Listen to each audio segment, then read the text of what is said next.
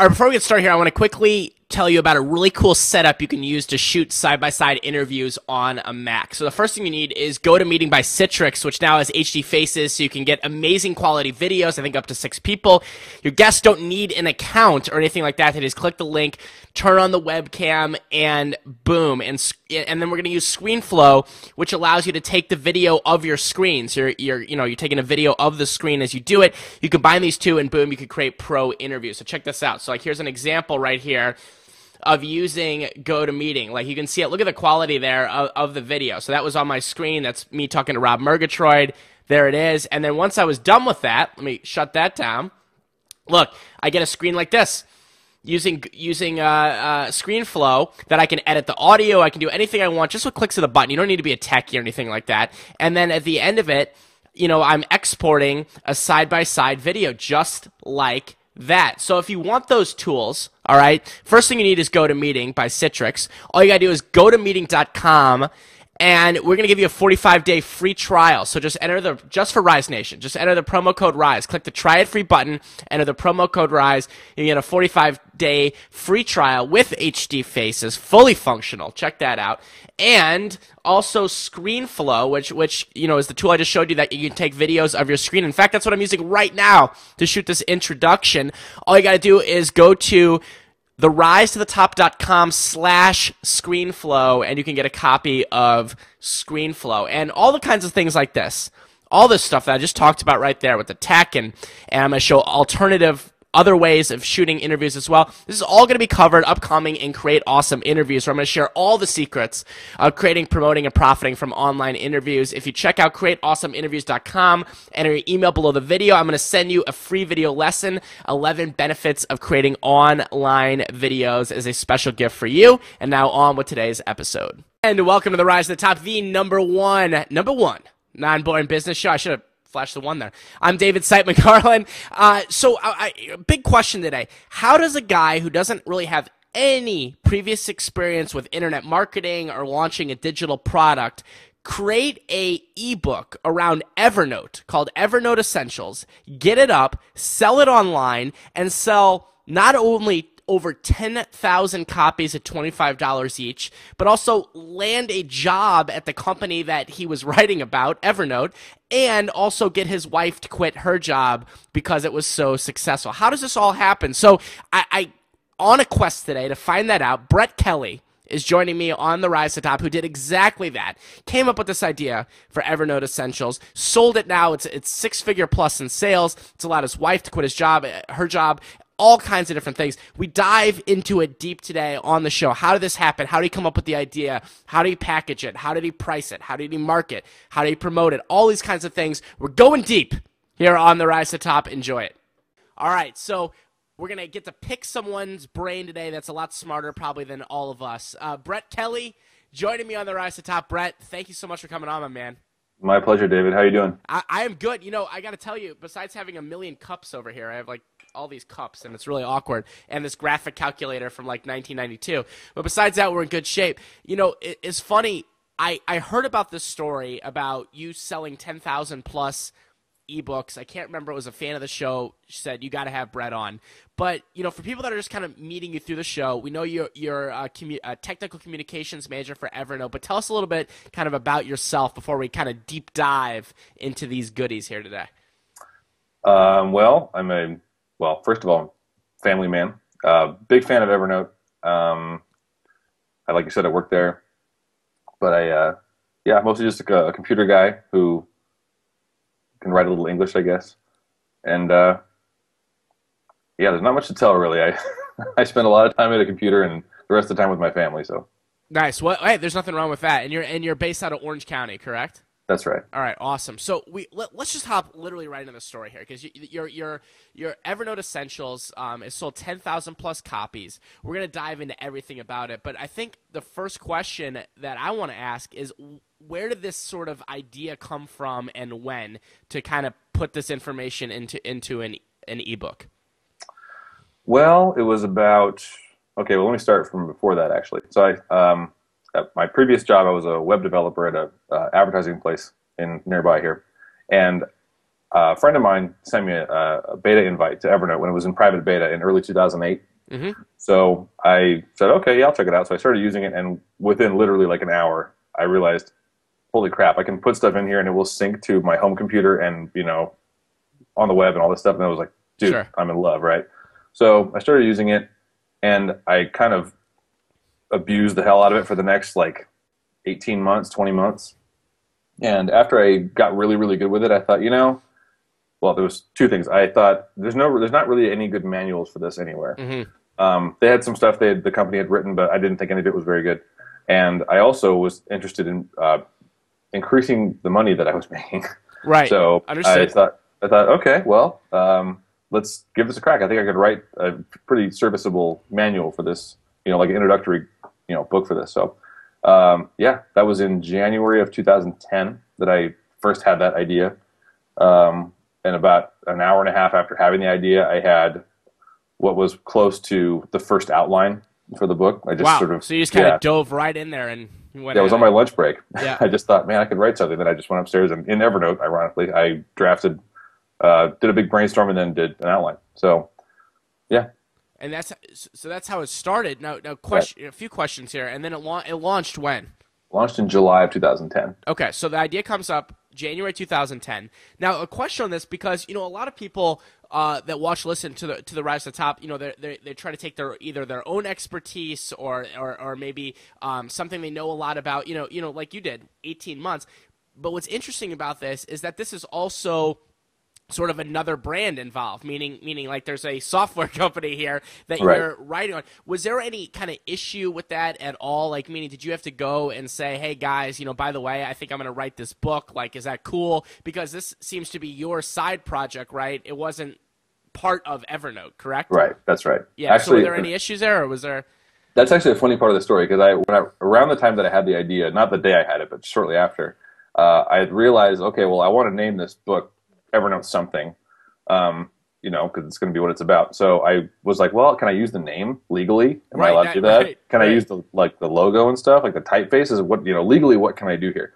So I sent an email. I went on the Evernote website and found like the general purpose, you know, everything bucket email address for just where whatever questions. And I said, hey, so I'm going to write this thing that I'm planning on selling, and I want to know, can I use the Evernote name, the logo, etc.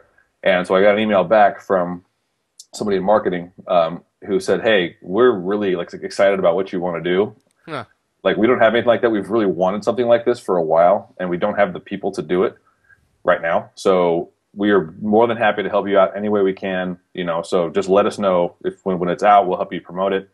Like I was like, "Oh crap, okay." So, but yeah, as far as like what I could do, I it was decided that I shouldn't use the logo because that would give it the sort of official right. feel. But the name I, I, I obviously used. So Okay, that's interesting because I, I, was just thinking about that. And so, okay, so you come up with this idea, you start writing right away. Um, it gets out in just in just a few months back to kind of the creative process here because I really want to focus on the marketing, all that kind of stuff. People will ask this all the time, and I think it's kind of basic, but it's important. Um, when you were putting this together, number one, uh, did, what kind of technology did you use? Was it just as simple as, as using Evernote and a word processor and creating it into PDF? Did you have to hire a graphic designer, editor? What? Tell us about the pieces that went into this um, before we kind of talk about the marketing angle and how it got out there. Okay. Um, so when I first well, after I had after the outline, you know, the one I told you about earlier, um, I thought, okay, well, got an outline, time to start writing. So I basically drafted most of the chapters in Evernote, um, just because it was easy and I had it at work and at home. You know, the sure. the product the product itself lended itself to creating this thing. So um, I just wrote all the chapters there, most of them, and after a while, I started. I, I moved to plain text at some point. I really don't remember why I did that, but anyway. So, but at the end of all that, at the end of probably, and I, it, it didn't take me that long to write the first draft of it. I had I had 95% of it written in about 50 hours, broken up over a couple of weekends and days off and stuff. Probably because of that 18 months of you being so much in there, it was probably just poured out, you know? Yeah, exactly. Right. Yeah. So then I, I, at the end of it, I had, I think it's like 17 chapters, 15 or 17, something like that. Um, I had each chapter in, in its own text file and a bunch of screenshots and I thought, okay, well, this thing is probably ready for someone to also look at it. Um, and so I put it all up. I, at the time, I was using Basecamp for a bunch of freelance work I was doing. Um, so I just created a Basecamp project for the book and put. Do you use Basecamp? Uh, I actually do. I am a, a, subscriber, and we use it. Especially my virtual assistants use it to kind of keep everything we're doing on task. Yes, okay, but cool. I am a so subscriber. You, so you're familiar with the Writeboard thing they have? Yes. Okay, so what Writeboard is, for those who don't know, is like it's an online, very basic, um, like word processor that does versioning. So if I upload one version of a file, and then I say, okay, go check this out and make some edits if you if you feel like making them you can make edits, but I can also roll, roll it back to the previous version, and you can roll back to all previous versions. So I put each chapter of the book in as a separate writeboard, and then invited like hmm. 20 of my closest friends, um, English teachers, other technology people, people with varying degrees of uh, familiarity with Evernote, and I asked them all, hey, read through this and give me feedback. Either make edits to the document or just leave comments, whatever.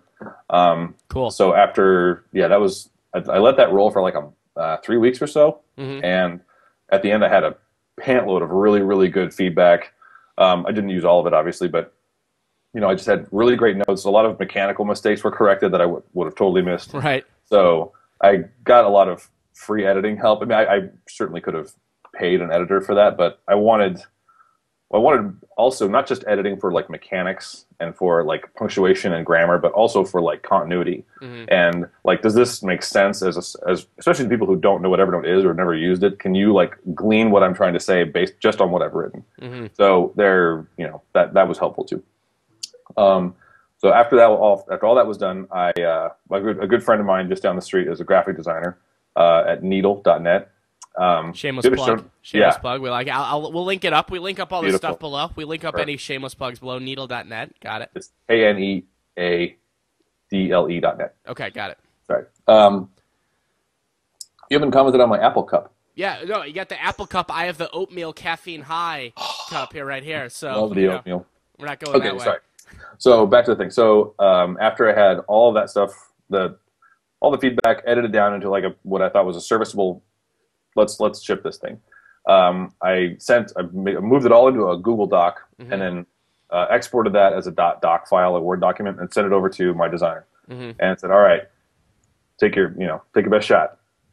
So uh, we went round and round on revisions for not that long, maybe four days. Mm-hmm. But he, he was iterating really quickly, and I was giving feedback really quickly. So, um, but yeah, then we we shipped it out. I think like two days after I got the final draft. All right, cool. So so pretty. I mean, honestly, pretty simple process here, yep. right? And let's talk about some of the, the sort of the essentials here. And I do like the Apple Cup, by the way. I'm a huge, obviously, Apple nerd. So, um, is uh, number one pricing? Okay. Yes. Um, I, I checked it. I want to say twenty five. Is that is that correct? That's right. All right. That's so twenty five dollars. Uh, was this a, a, needle at the dartboard? Was this a, a, situation of you waking up in a sleep being like, I really like the number twenty five? Um, you know what, what what what was was if there was any? Why did you come up with uh, that number? Any strategy behind that? Um, I think it was well. There's two reasons why. Um, I've seen I've seen a lot of people who and a lot of people since then who have priced their ebooks like far lower than that, like down like ten dollars and lower. Right, I've seen that um, all the time now. Yeah, and uh, for me, well the reason what informed that decision, why I made it more than that, was uh, a guy named Chris Guillebeau, who I think you've interviewed here. Oh yeah, Art of he's Nonconformity, Mr. Yeah, Chris Guillebeau. Absolutely, he's a good buddy of mine, and like yep. he's a big reason why I'm where I am. Like he's been a huge help and a great mentor to me. But um, he, I forget, he might, might get mad for, at me for saying this, but he said something like people who buy things for under twenty dollars are a pain in the ass. Because no, like I, it's a good point, but yeah, continue on that. Yeah. So because if, if things are low, if things are priced low enough, then they're um, blanking on the word. Uh, devalued store, or something. Not devalued, like, but like they're, they're prices, their purchases you make without thinking them through.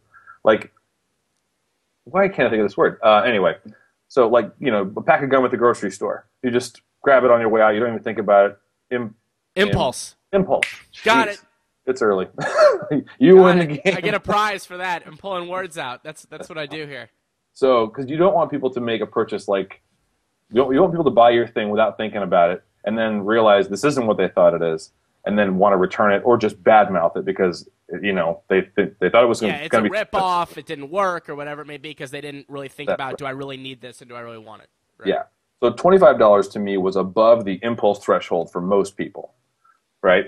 Now my target market is pretty large because Evernote has a ton of users mm-hmm. and they get a lot of users every single day. And that's something to keep in mind, obviously, because if if you price it, uh, you know, in, that price range because it's still affordable for for a huge a huge audience here.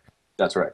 So there was that, and I tried to. So based on Chris Guillebeau's twenty dollars being the low the, the the lower bound of what I could charge, you know, practically, um, I decided actually kind of at the last minute, like you know, like this is going to be a pretty valuable thing. Like people can spend a lot of their own time learning everything I know about Evernote, or they could buy this thing. Mm-hmm. So essentially, you're buying instead of spending a week and a half just running into walls and learning how to use it by trial and error. Like you can spend a couple hours reading my thing and then be like pretty close to like a, as a, a capable user.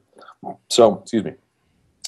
So I yeah I thought okay well this is you know 25 bucks it's a lot of people are going to think that's really high and a lot of people do i get emails all the time why you charge so much money um, Screw But- those people. Screw those Yeah. assholes. but you know, based like, and not to sound like a, a prick, but like having sold as many as I have, like I think that like the number I chose was somewhere in the right ballpark. Yeah, no, absolutely. So- I mean, 10 10,000 plus now sold, correct? That's right. Yeah, it's funny because you're always gonna get the jerks. I have, I have, yeah, I have, uh, I have friends that have a lot of different philosophies on that too. He puts puts people on a banned customer list and all this kind of stuff. It's very funny. But uh, that that being said, yeah, so you go you go for the twenty five dollar price range, um, and you publish it. Is it uh, was it still at the, at the place where you started? with- I, I want to say it's on eJunkie. Is that where? That's right. is that, That's all right. right. So you decided to go through eJunkie. Um, any particular reason to go that way? Um, I didn't. Well, I it was cheap. Okay. Uh, they, they it was five bucks a month to sell it. It was flat. There was no like per transaction fee. It was just five bucks. Mhm. And at the time, I was like, "How are these people making any money? Whatever, five bucks, I'll take it." Mhm. So I realized how they make money later on when I hit when I emailed everybody about the update that I put out, and they charged me ten cents per email, which at the time was like seven seventy five hundred people. Oh wait, so, So- they make money. when you they- email their customer, you- your existing customer list, when you email Ah. them, then you know, I was, it, it stung a little bit, but I was happy to pay it because I I've obviously been right. successful with this, so it wasn't a huge deal, but still, it was like, oh, okay, now I get it. But that was the eJunkie thing was just because it was inexpensive and and they oh and they had an affiliate program built in, which if you're selling something online, my goodness, do not skimp on the affiliate thing. But go ahead. Yeah, exactly. And what and what and we're going to talk a lot about that actually. Uh, in your affiliate program, did you offer uh, a certain percentage from the from the beginning? That's the same now. Yeah, forty percent is what I've offered from the start. Okay, so forty percent. I can't do any math, but you know you could do it. It's about what 10 ten bucks. bucks. Uh, ten bucks a sale, uh, right there. And okay, so so you set this up, get it up there. Now we get to talk about the meat, which is how the hell this gets out to ten thousand. You know, ten thousand customers over time here. Um, Mm-hmm. So let's start with, with the first part of it. Did you do anything before the launch of this actually being live um, to, to, to start kind of throw some fire on this? Or was it like, let's press live and figure it out from there? Which way did you kind of go? Um, I mostly went the latter way. I didn't really. Well, I'd never sold anything online before. Right. I mean, it, it's rookie rookie game time here, right? Right, right. No, I'd, I'd had. Are you familiar? Well, okay, you Chris Guillebeau, you know him. Yeah. Are, you, are you familiar with the Life Remix blog network? Uh, I am actually. Okay, Uh, so there's many my- weird things I'm familiar with. This would be included. Okay. Uh, Feel free to tell everyone about it if you want to. Yeah. All right, so my friend Glenn Stansberry, who writes at lifedev.net, uh, he and I co-founded this blog network like four or five years ago, and at the time we were both writing sort of personal development stuff, and so we would recruit sort of one at a time all these different heavy-hitting personal development bloggers. Uh, Chris Guillebeau's one, Jonathan Fields, Oh yeah. um, Leo Babauta from Yep. Zen Habits, all those guys. Yeah. So now we have sort of this back channel where we all email each other and we just talk about stuff and ask for advice and you know bounce ideas off of each other, which is really cool because I'm like I should be serving these people water instead of asking them things and giving advice, but for some reason I'm lucky enough to get to hang out with them. Cool. Cool. Cool. So I emailed them a great deal as the thing was coming up and said, okay, so you have any advice for me, blah, blah. And they gave a lot of advice that I didn't ignore, but I, well, the, the truth is I was sort of rushed into launching, not rushed. I, I lagged really bad on launching and then I had to launch my product the day, either the day of or the day before the launch of what was called the Evernote trunk okay. how big of an Evernote user you are, but uh, the Evernote trunk was this actual this web app that I built for Evernote when I worked there. But I still work there. Um, that basically uh, features a bunch of uh, products and services and hardware and all the all the stuff that works with Evernote. Okay. So, and my book was going to be in the trunk. So obviously, it had to be done and on the shelf virtually before the trunk launched. So literally the day before the trunk launched, I was launching my product very quietly. I mean, I emailed everybody in Life Remix said, "Hey, could you link to this? That'd be cool if you did." You know, and it did pretty well. Um, but I did virtually no, other than asking advice, I did almost no. Um, you call it marketing, but like any any efforts toward moving the thing before it sold before it launched, I yeah, almost none. Got it. And and you know, and I and that's interesting too is that um sort of your fault the, the accountability barrier that you had there it works out very very well like all the time like meaning like you have to get it done because otherwise it's not going to be in that trunk and so you have to get it done and it's, it's like one of those things where you know it, there's so, so many times if we don't have some kind of uh, um, you know accountability factor like that it can just go on forever like when i did a fitness yep. transformation just just to give you a line i had a photo shoot that i had to do like basically in my underwear on this certain date so it had to be done or I could have just you know procrastinated forever on it. You know what I'm saying? Right. So it's it's good that you you had that date. So let's so so you have this kind of like network of peeps you know. You get it up. What did you start to do now to get the word out? How do we go from zero to 10,000 in sales here, 10,000 plus in sales. Like, what were some of the key aspects? Tell us a little bit about um, kind of what you did, because I think it's awesome to hear someone where this is your first digital product, because – you know, it's sometimes hard when it's like someone's like their 80th digital product. Like, well, now I have it all systemized. But first one's always like an adventure. So, what what what did you do? Um, well, after the launch thing, the, the trunk went up the next day, and I remember I was. I, w- I was in San Francisco at because Evernote office is based in Mountain View, and we were we had an event at the W Hotel um, to launch the trunk, like a press event. And that morning, I was sort of on my iPhone looking at sales and looking at blog traffic and stuff and watching, you know, a few people had linked to it and it was, I mean, I sold, I think a few dozen the first day, which, you know, was, but I was happy. I mean, were you pumped about that though? Because that's awesome. Like, like you went from zero to now selling something. So yeah, totally. No, I, I, really was. And I, but I think the thing is, and the, the part that caused me the most anxiety leading up to that first day and the first few days um, was that I had literally no idea how it would do. Mm-hmm. Like I, you know, I knew there were a lot of Evernote users, and I knew that the thing didn't suck really. But beyond that, like I knew that that wasn't enough to make it successful. I knew that there was a lot more at play in the internet marketing and internet, you know, sales machine that I just did not understand. Right, understood. So, um, yeah, so I, I, was like, okay, cool. I don't know. I mean, is, is it going to drop off the planet after this? Like, am I going to sell a hundred of these and that's that? And way to go, Johnny. Next thing. Right. So I was like, okay, well, I was, I was, I was excited, but I was also sort of uh, apprehensive about how the thing would turn out in the long term because I had, you know, I had goals that I wanted to achieve with this thing. Um, my wife was still working at the time, and I wanted her to not work anymore. So we had goals that we were working toward to make that happen. And so, oh, that, can I stop just for one quick second yeah, there? Because sure. that's a, I think that's another important thing. Sort of like with the accountability is mm-hmm. having some kind of goal that might not even be monetary per se, like it could be, but like mm-hmm. results based. Do you know what I mean? Like if I get to do this, then this will happen. And you're saying that your goal was essentially, okay, how can we get my wife now to not be not need to work? Is that was that kind of the big goal, right. if you will? And, yeah, have, you well, hit, I, have you hit that yet? By the way. yeah. Okay. Um, well, the, we had a dollar amount that we had decided on that if the thing earned X dollars, then she would quit. Okay. So like you that hit it. day. And we hit it 11 days after it went on sale. 11 days? No way. Seriously? Yeah. 11 Seriously. days. Yeah. Nutty. Holy so, crap yeah, let me tell you. I'll tell you how that happened. Yeah, so, I'm just gonna sit back here. I'm grab my one of my three cups and enjoy the story. So, so yeah, so the um, Evernote trunk thing happened. Like the trunk launched, the, my product was in it. Like I got a, a few a few sales from that. Not nothing spectacular, okay. but people did see it.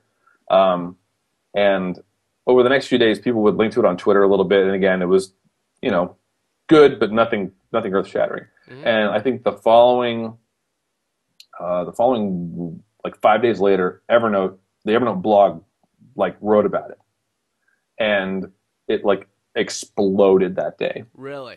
Like, oh man, I think I did several hundred sales that day, maybe a thousand sales that day. Wow. Which wow. I mean, that's a, multiply that by twenty five. So yeah. No, it was like okay, it was like five hundred sales that day. Okay. I got this is why I brought out my TI 83 calculator from high school because it may, it looks much cooler than my iPhone right now. So you, can grab yeah. the function. Yeah. yeah. exactly. So if you made so, 500, Ti- You know, that's yeah, that's like twelve thousand five hundred bucks. Yeah. So boom. There you go. And our yeah. our, our ten thousand dollars was the number we had decided to. Um, that was the wife quits work number. Really? Okay. Cool. So, and like you said, we we blew past that, and um, so beyond that, like Evernote's Evernote's promotion what had like a sustained um, effect on sales. Mhm, like it, it, it was, it made for a lot of sales for quite some time after that. Like maybe uh, three or four weeks after, like sales were not like that first day, but you know there were a lot of sales, and um, then affiliate started picking up, which was really really good. Um, but even before the affiliate thing really took off, like I was, I mean, I think I've had maybe five days total since I launched that I have not sold a single copy. Wow. Wow. And so you can attest a lot that to the blog. Well, let's talk about affiliates though. Yeah. Um, you know, how, how did you find affiliates? Did affiliates find you? Uh, but what was kind of the, uh, cause, it, cause you wrote an article, which I'm going to link up. Of course, we're going to dive into some of the things in the article anyway about some of the, uh, the insights, uh, lessons learned from selling Evernote Essentials. Um, and, and so one of the, the the number one thing actually you mentioned on there is is talking about affiliates. So let's let's discuss that a little bit because you're not one of those quote unquote classic internet marketers that has like 10,000 affiliates ready to sell for you even if you just like go to the bathroom in a cup and sell it. Um, so why don't we which I wouldn't recommend. So how, how do you go so how did you go about this? Um, let's see. So I, I launched the affiliate program like a week after I put the product up for sale. Um, just because at the time I think I was it was recommended to me that I do that. I didn't. I mean, I knew what it was, but I didn't really have much of an idea how it would benefit me. But I put it up. Uh, I decided, you know, forty percent per sale, ten bucks. That's easy to like. You get ten bucks every time you sell one of these. Like that's a very easy concept for everyone to get. So, and then at the uh, I added so whenever whenever anyone buys it, they go through eJunkie, then to PayPal, and then back to my site for like the hey thanks. And when you said put it up, did you mean on your website? yes, Is that what, and, and, and, we're talking about on your blog, right? that's right. So which is called Bridging the Nerd Gap. And did you have a pretty decent audience there at that point? Um, I think I had about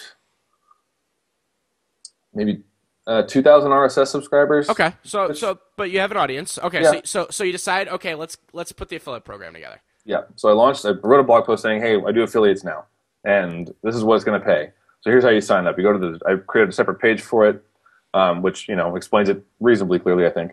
Um, but the really, I don't know. If, I I don't want to take credit for this idea if it wasn't mine, but I can't remember who told me this, so maybe it was my idea. Um, is on the last page when after you buy the thanks for buying my thing page, Mhm. it says, "Hey, by the way, I have an affiliate program. Click here, and you can Ah. every time you recommend someone buy this book, you can earn ten bucks." So um, that worked out pretty well. Like I've Yeah, got, so it's a good use of your your real estate there. yeah. So I think I've got.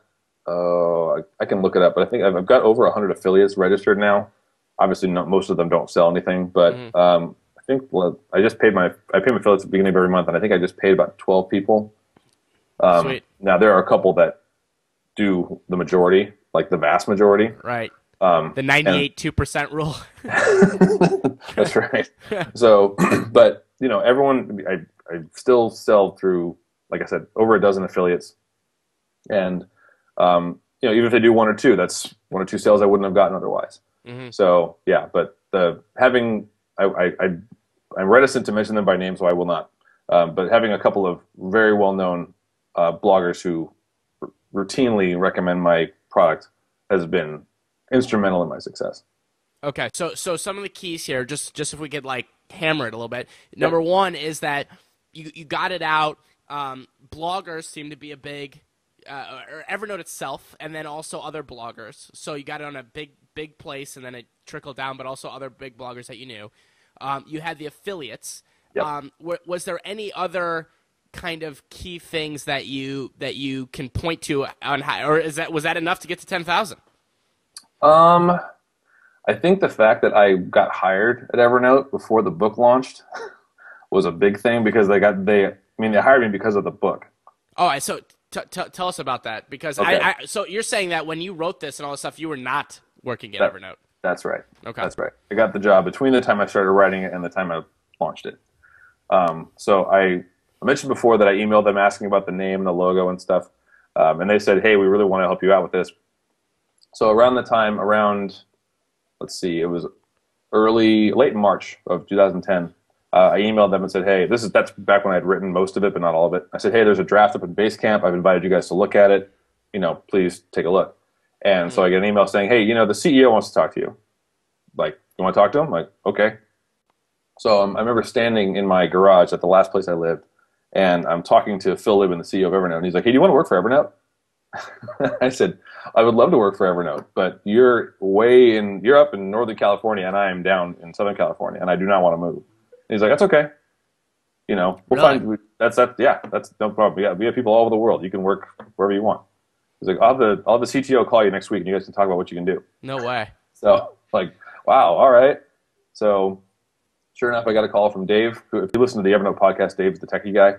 Uh, he he and I talked for half an hour about what I knew how to do as far as computers and, and English and Evernote and all that stuff. So we carved out this technical communication technical communications manager job for me, where I basically do some programming for them and I write all of their user documentation. So, but that cool. all started. My first day was May 10, and the book launched just over two months later. So, yeah, and they were very cool about the, the book remained mine. They didn't, you know, obviously didn't take possession of it when they hired me. So I, I all the money I make from the book, I, I keep. It's not an Evernote product. It's not official. So, but yeah, so I started working there in yeah in May, and they were like, we really like the book, and we really think you should write for us. So.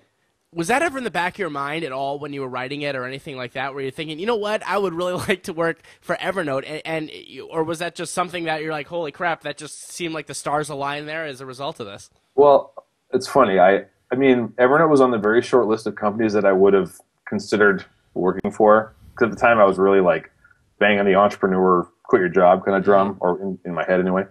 And uh, but Evernote was on a very, like I said, a short list because I really love what they make. Um, the company seems like just a great company to work for.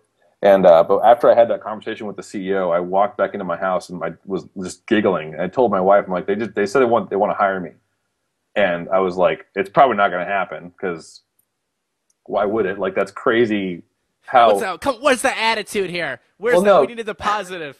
I know, but I I, did, I was trying not to get like too excited, too excited, and then have to be disappointed. Yeah. And plus, the amount of stuff that would have to take place and work out for that to happen seemed like insurmountable to me. Mm-hmm. So you know, obviously it wasn't, and it did happen.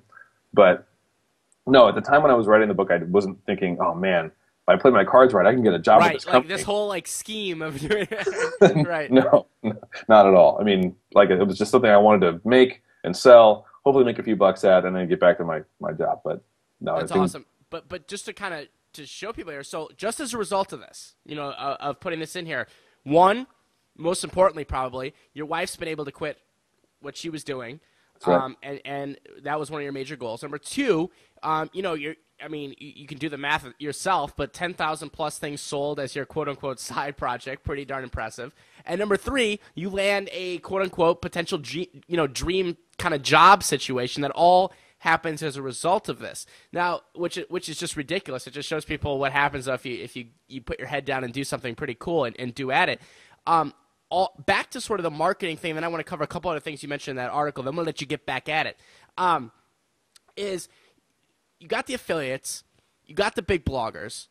Um, you mentioned in that article that you did try some advertising, was not as successful. Is is, is that is that true? That's what did right. you try? What what didn't work?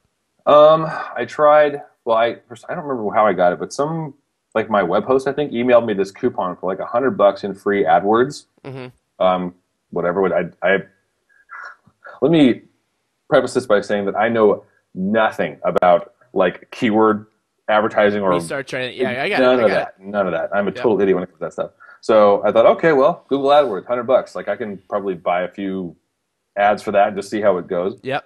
So I would, I would, again, I would by no means consider what I did to be a representative, like a good trial of how the advertising worked. I just did it for like a month, and I saw almost no sales from it. Now I probably worded it wrong. I probably did all sorts of other things that you shouldn't do. But again, that's just what I did. I tried it, didn't really work for me. Uh, I also spent about 200 bucks advertising on Facebook, mm-hmm. um, which same deal. Like the click through rate was higher. Like people visited more through the Facebook ad than they did on the Google ad, but very few people bought. Like mm-hmm. that did that didn't convert very well. Mm-hmm. So And again, I'm sure I was because of me. But beyond that, oh, and I did a, uh, I sponsored a podcast at one point, and that again didn't pan out very well either. And I think, I mean, the reason why I think none of those worked is because the thing that I sell is like a very specific, like niche product. Yeah. Niche. Yeah. Um, because I mean, it, despite having millions and millions of users, a lot of people have not heard of Evernote, Mm-hmm. and a lot of people don't care about Evernote, even if they have heard of it. So, trying to like advertise sort of en, en masse to a large group of people that only a subset have even heard of what I sell, or what the thing that I wrote about is. oh, I said that wrong. Almost no one's heard of Evernote. No one cares about it except for the, you know a small number of people who really want to get good at it. So trying to advertise on something like Facebook, even if I use the, the targeting deal that they have, Mhm. it just didn't.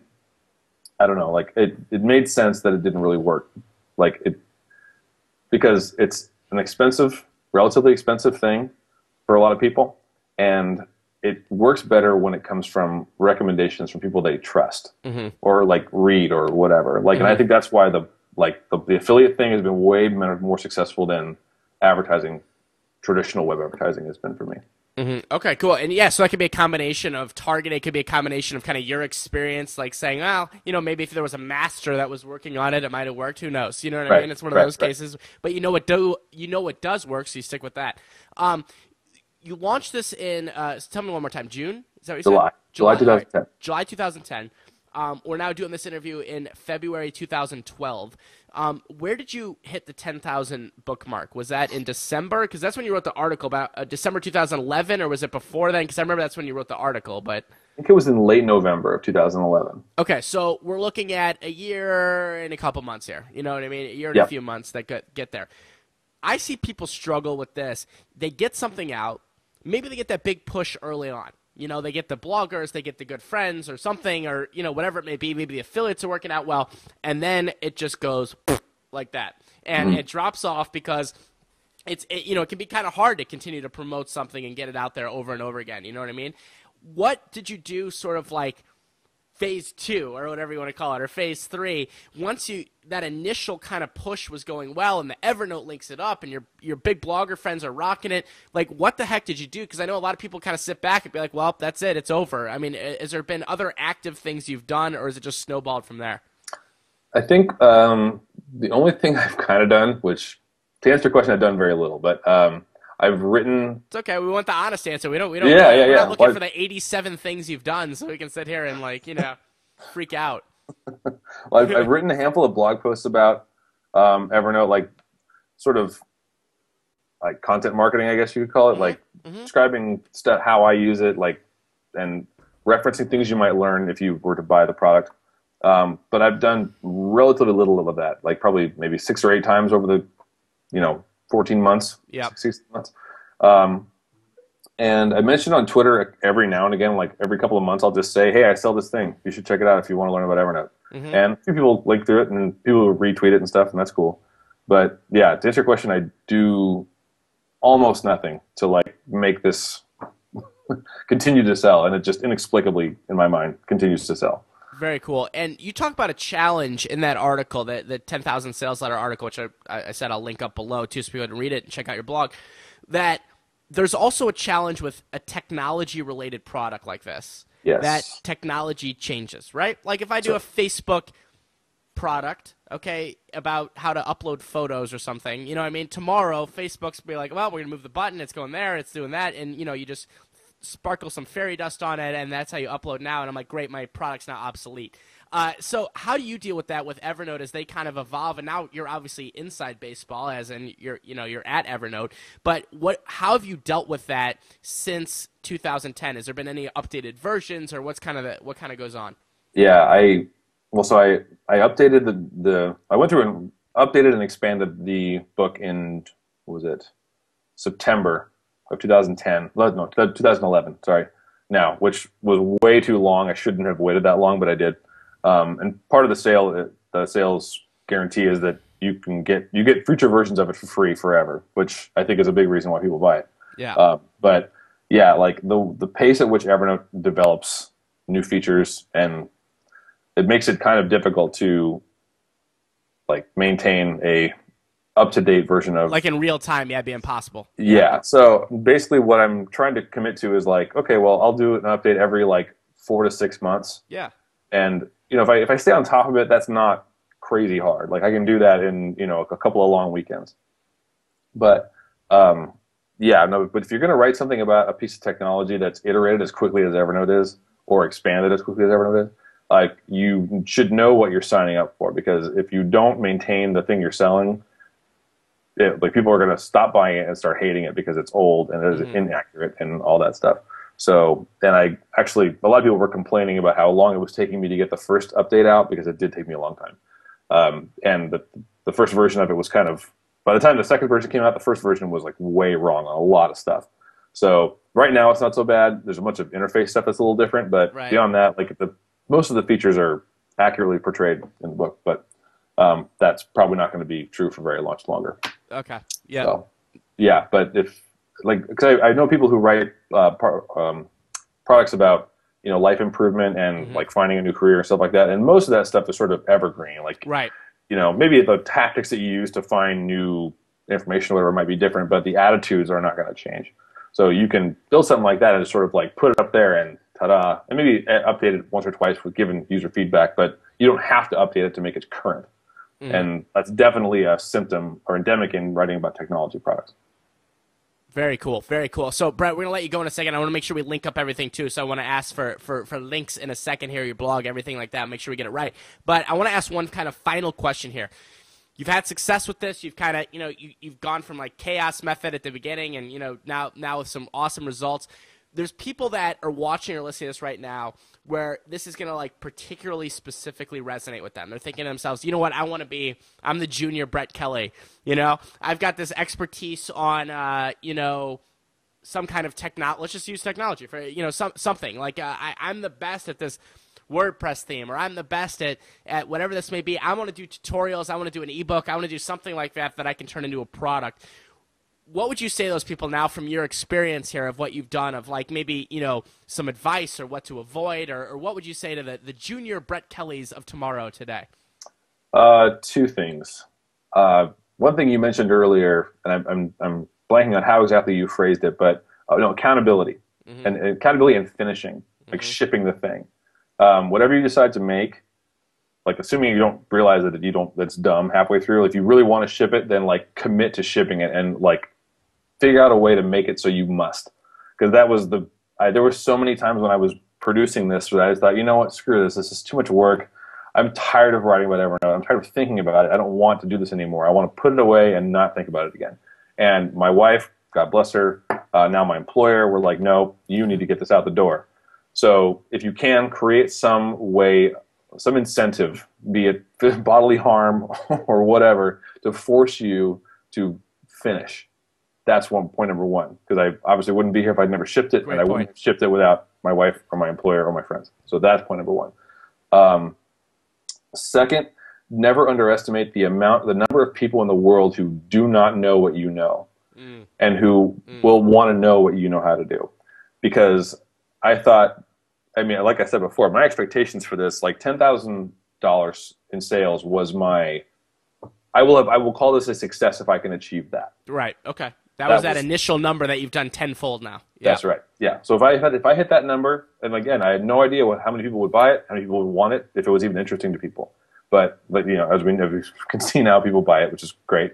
But like, don't think no, no one's going to want this. You're probably wrong, because you know if you want to know how to clean fire hydrants, or if that's what you know how to do, like there are tons and tons of those in the whole world. Imagine the whole world is your market, and you just need to like segment out the people you want to sell to, and that number is still going to be really, really big in those cases.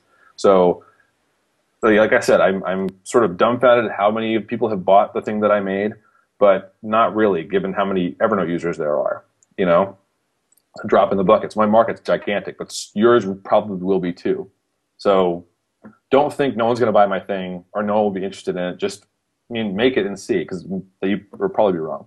Yeah, sound advice. I see that happen way too many times as you just assume everyone knows what you're talking about or no one cares, which either one is not going to work out. So, uh, great advice, Brett, and thank you again for taking the time today. Um, yeah, I guess I'm going to have to go sign up, be an affiliate, link that up below so I can get my shameless 10 bucks. I'm doing it. You Do it. Me? Absolutely.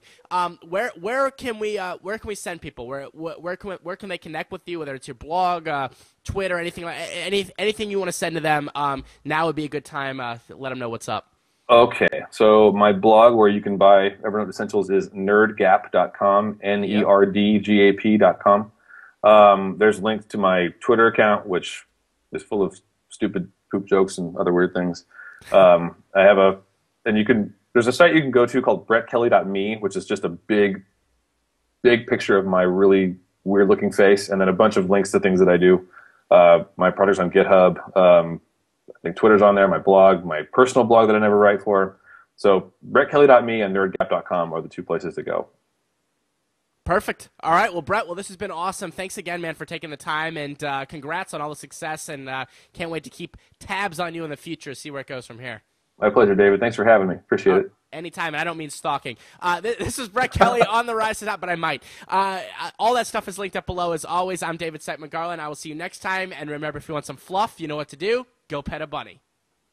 All right, one more quick reminder. If you want to steal that setup to give a shot for it to do online interviews, all you got to do is uh, go to gotomeeting.com. Uh, we got a special 45 day free trial for you. Just got to go to meeting.com, click the try it free button under the promo code RISE for 45 days free. And uh, grab a copy of ScreenFlow at therisetotop.com backslash screenflow. All this stuff is, is linked up in the show notes as well. So you can check out that. And again, create awesome interviews at createawesomeinterviews.com. All linked up below.